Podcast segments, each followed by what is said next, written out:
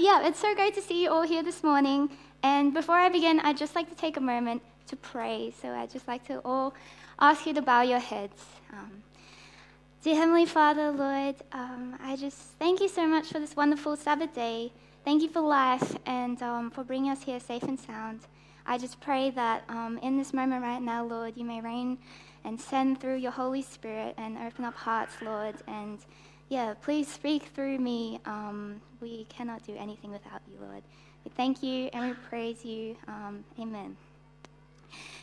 So, yeah, um, if you are new to Springwood this morning, biggest, biggest welcome to you guys. And if you weren't here last week, we are currently, or we recently just started a new sermon series called The Secret of Strength. Ooh. Um, and this is a series that will be focused on the book of Nehemiah. And if you're kind of like me and you're like, who really is Nehemiah? Um, guess we'll find out. And um, so last week, Pastor Joe dove into the first chapter, um, talking and introducing our main character, that is Nehemiah. For some context, he was a, um, of Jewish heritage, but he served in Persia as a cupbearer the king's personal cupbearer, aka pouring him his drink and making sure it wasn't poisoned. So, um, I think I have a picture, yep. Um, for Nehemiah, he loved his home country, and most importantly, he loved God. And in chapter 1 last week, we learnt about how Nehemiah was visited by his brother, who informed him about the desolate condition of Jerusalem due to the previous Babylonian siege. Um, here's a little history timeline here. Sorry, the writing's a bit small, but um, yeah, to all my um, Marvel fans here, every time I hear the word timeline after um, watching that Loki series, I get shivers down my spine. But anyway, um, Jerusalem was destroyed. Um, to the left, we can see Jerusalem was destroyed in 586 BC by the Babylonian king Nebuchadnezzar who was later defeated and succeeded by various kings until we get to Nehemiah's time under Persian rule in 445 BC. So, um, yeah, I actually can't read those letters up there, but um, in that time, we, um, the people were allowed to go back to Jerusalem early on, but Nehemiah stayed in Persia to serve the king. And this Sabbath, we'll be diving into chapters 2 and 3 of the book of Nehemiah. So if you do have your Bibles, you're welcome to take them out now. There's a bit of content to digest, so I figured to assist our visual learners, there'll be some corresponding pictures coming up on the screen as we read along, courtesy of a cute YouTube video I found. And, um, you know, let's be real, doesn't matter how old you are, we all love pictures, am I right? Um, so, Nehemiah chapter 2. In the month of Nisan, in the 20th year of King Artaxerxes, when wine was brought for him, I, this is Nehemiah speaking, he took the wine and gave it to the king. I had not been sad in his presence before, so the king asked me, Why does your face look so sad when you are not ill? This can be nothing but sadness of heart. Can we all say, Oh, oh, look at his face. Um, I was very much, very much afraid. But, but I said to the king, May the king live forever. But why should my face not look sad when the city where my ancestors are buried lies in ruins and its gates have been destroyed by fire? The king said to me, What is it you want?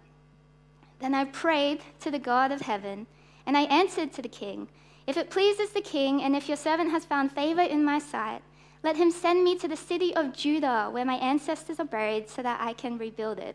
And side note here um, the reason why the queen's face looks so shocked or disgusted in this depiction is that this kind of question could have easily gotten a servant killed right on the spot.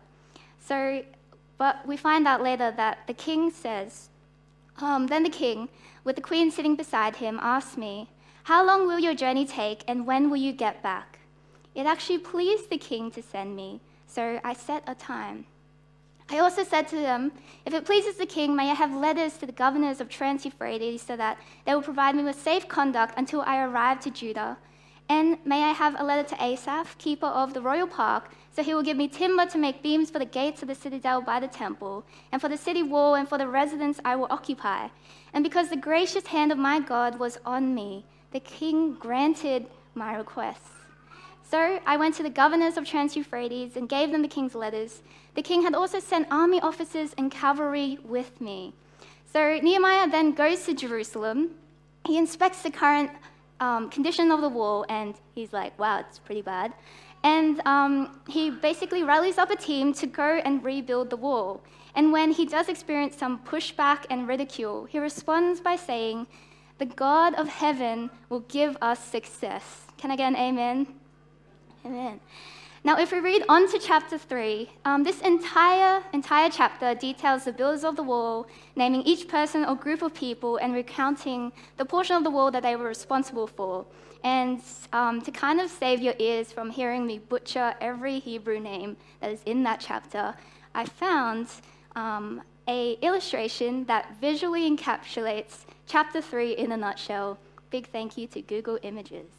Um, and like I said, we love pictures, right? So it's, um, it's actually really incredible. God used Nehemiah as a catalyst and a leader, but look at the amount of people and all the individuals that came together um, on a unified mission to rebuild this wall in such an astounding um, time as well. It was 52 days, I think. You know, that's a lot faster than the Ipswich motorway roadworks, you know? Um, so, what an amazing story, right? Incredible. And I guess the question we ask ourselves today is, you know, what does that mean for our modern day era? Well, I actually bought one of these um, flame lighters the other day because I'm actually really horrible at lighting matchsticks. I always burn myself. Um, and I hope this is okay with workplace health and safety. But um, think of this kind of flame. I kind of wanted to use it as an analogy um, for the Holy Spirit, that God flame that is inside every single one of us right now. And um, this kind of heavenly flame, obviously, I feel like it's a lot bigger, but this is just the safest um, thing I could bring today. I'm not going to bring a campfire. Um, but this heavenly flame, the presence that prompts action in our lives, is something that we can either choose every single day to feed or to let dwindle. And when we look at a Bible hero like Nehemiah, um, we can see that this man was really feeding his flame. And I wanted to draw out three simple yet profound spiritual practices that Nehemiah exemplifies in those chapters that we just read. So, the first and foremost one was that Nehemiah is in an active relationship with the living God. I know in the room today there may be some who will call themselves followers of Jesus and are actively living out their faith. And there may be some here who aren't so convinced or not completely sold on Jesus yet. But wherever you will find yourself on that spectrum of faith, I'm firstly glad that you've showed up today. And also, um, I want to emphasize that the very first step before anything I'm about to say afterwards is to make that intentional decision to give your life to Christ to follow Jesus. And if that kind of irks you a little bit or um, makes you a bit uneasy and you're sitting here with questions about God or you want to know more and understand why Christians believe what they believe, please, please um, let us know and contact one of our pastors or this email on the screen. Obviously, don't contact Pastor Kendall. Um, but anyway, I mean, you could, but um, not here anymore. Um, but I remember, I remember my version of God before I did Bible studies was completely so different to the actual God of the Bible. Someone who I thought was a ruthless, tyrannical, indifferent sky daddy um, is actually who I come to find out a God of authentic, um, sacrificial love who is so wise and full of wisdom. And um, you know, uh, ever since giving my life to Christ in eight, when I was 18, um, it has honestly been the best decision of my life. And my life has been so, so much more full because of it. And I used to think I knew what love really was until I encountered the radical love of Jesus. It's as 1 John 4:19 says, "We love because he first loved us." And the thing is, human love is often so feeble, um, pretty underlying selfish desires and are often transactional as well. But God's version of love is so, so different. And in Nehemiah's case, we can see that he achieved and did things for the greater good as a byproduct of knowing God's love for him. So, firstly, um, he seeks God. The second is that Nehemiah actually asks for help. And he first asks for permission from his boss to leave. But on top of that, he asks for the king's blessing, he asks for a passport, and he asks for resources from the king.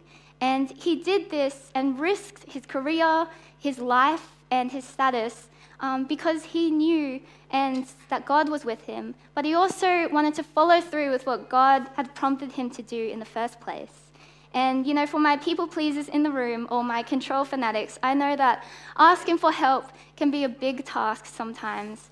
Um, I can definitely relate to that. I remember when I was younger, I used to be so afraid to ask for extra tomato sauce packets at McDonald's. Um, but, oh, and on top of that as well, with the rising trend of individualism and self reliance nowadays, um, it's becoming less and less common to simply just ask for help. You know, um, I hear back in the day you used to ask your neighbor for sugar or something.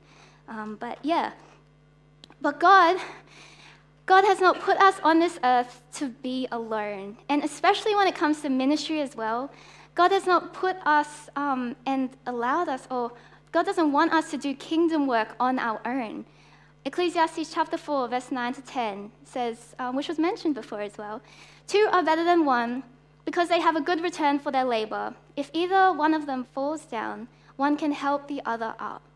And as shown in chapter 3, like we saw before, so much more can be accomplished through the unity of people who come together with a common goal and work as a big team for God. So that's the second one. He asks for help. And third and finally is that Nehemiah is obedient. He follows through with the calling and gives all the credit and glory to God. And there's a quote I once read from Jerome K., who said, um, I like work. It fascinates me. I can sit and look at it for hours. The funny thing is, Nehemiah didn't just sit down and contemplate or dwell or think about the rebuilding of the wall. No, he actually got up and practically went to go get it done. And you know, there's one thing to kind of agree on the call that God has for your life, but it's a whole different ballgame to actually be obedient to that call. And towards the end of chapter 2, we see that even with pushback from a few haters, Nehemiah entrusted that God would give him success. And what's interesting is that even the Hebrew name Nehemiah means comforted by God. So, all of these three practices we have um, Nehemiah seeking God, asking for help, and his God honoring obedience. They are simple practices that are, are literally vital for a thriving relationship with Christ today. And I'm sure many of you have just heard these before. Um, but I suppose if we do get a bit real in the moment, these things are pretty easy to say, much harder to live out and practice. Am I right? There's this um, philosopher named Michael Novak who discusses this concept of our three levels of belief um, that human beings think about. We have our public belief, that is what we tell others we believe and we post on social media that we believe. We have our private belief, that is what we think in our heads and what we kind of say behind closed doors. And then we have our core beliefs, that is what we actually truly believe. And Novak emphasizes this fact that we never, ever violate our core beliefs. Um, an example of this is, you know, I brush my teeth every day because I have a core belief in dental hygiene is important and I don't want cavities. And I'm sure it's the same for you guys, hopefully. Um, and the thing is, one of the greatest reflectors of our core beliefs are our actions. Many of us say a lot of things, you know, I love you, I would never hurt you. Or, um, Jesus is Lord of my life. These things are very easy to say, but our actions sometimes seem to tell a different narrative. I'll be the first to admit um, that I have been guilty of this many times. And it's as Paul says in Romans 7 I do not understand what I do, for what I want to do, I do not do, but what I hate, I do. For I have the desire to do what is good, but I cannot carry it out. And you know, this is something we all literally have in common. Within every human being, there lies this great controversy of good and evil, um, where we have a conscience that approves of doing what's right, and then we have this flesh, or what some like to call carnal nature, that kind of is bent on doing the opposite. And this is a reality, this is our reality that we live in, and is a reality that is still existing even after we give our lives to Christ. I would argue that it actually gets a bit more real because you're more aware of it. But here's, here's the good news when we inevitably do sin or fail to follow through with what God has prompted us to do, we don't need to be discouraged. Um, remember that flame, that Holy Spirit is our comforter um, who gently nudges us back into communion with God and helps us reorient those core beliefs. Perhaps, you know, we're not completely sold or convinced on an idea that Jesus is teaching or a topic that um, concerns us in our life. Um, for me, recently, actually, God has been revealing that um, I have a tight grip on um, clothing. As um, when I was young, I, growing up, I've always used clothing as a kind of coping mechanism to give me worth. Um, and even though I've read and know that teaching um, that you know life does not consist in an abundance of possessions, although I intellectually agree with that, my actions um, can kind of show otherwise. And it's like I've kind of been saying, yes, Jesus, I believe this part, but I partially think as well that I can stand on both you and clothing as um, my worth and my identity. And I've come to realize now that you know this clothing is or clothing in general, or material things in general, are just shifting sand and is a foundation that will ultimately crumble one day. And I have no idea, you know, what shifting sand you may be standing on that you may think is stable right now. But I want to encourage you to ask God to expose those deeper parts of you. Ask yourself, you know, do your public and private beliefs actually align with those core beliefs? And what I love about Jesus is the fact that He's not just the truth, but He's also the way and the life. And the terribly limiting thing about this sermon today is that I could go on and on for hours and hours, and I won't, but I could. And I could talk about, you know, the amazing countercultural way of living that Jesus teaches. But if there's no action that occurs throughout the week, and if there's no communion with God every single day, then you're kind of like, you'll kind of be like that kid in high school who knew absolutely everything about their crush, but never actually got to know them because they never went up to say hi. And you can't actually know someone by learning about them, you need to actually spend time with them. And in our secular Western world today, the kind of benchmark for being a Christian is a bit like subpar church attendance and somewhat belief in the existence of God, right? When we look through the Gospels, though, and the early church in Acts, we see that being a follower of Jesus was so much richer than that. There was so much more to it. Jesus was so in tune with his Father's voice that when he was deeply moved by his emotions, um, it would almost always, or it would always be followed up by action.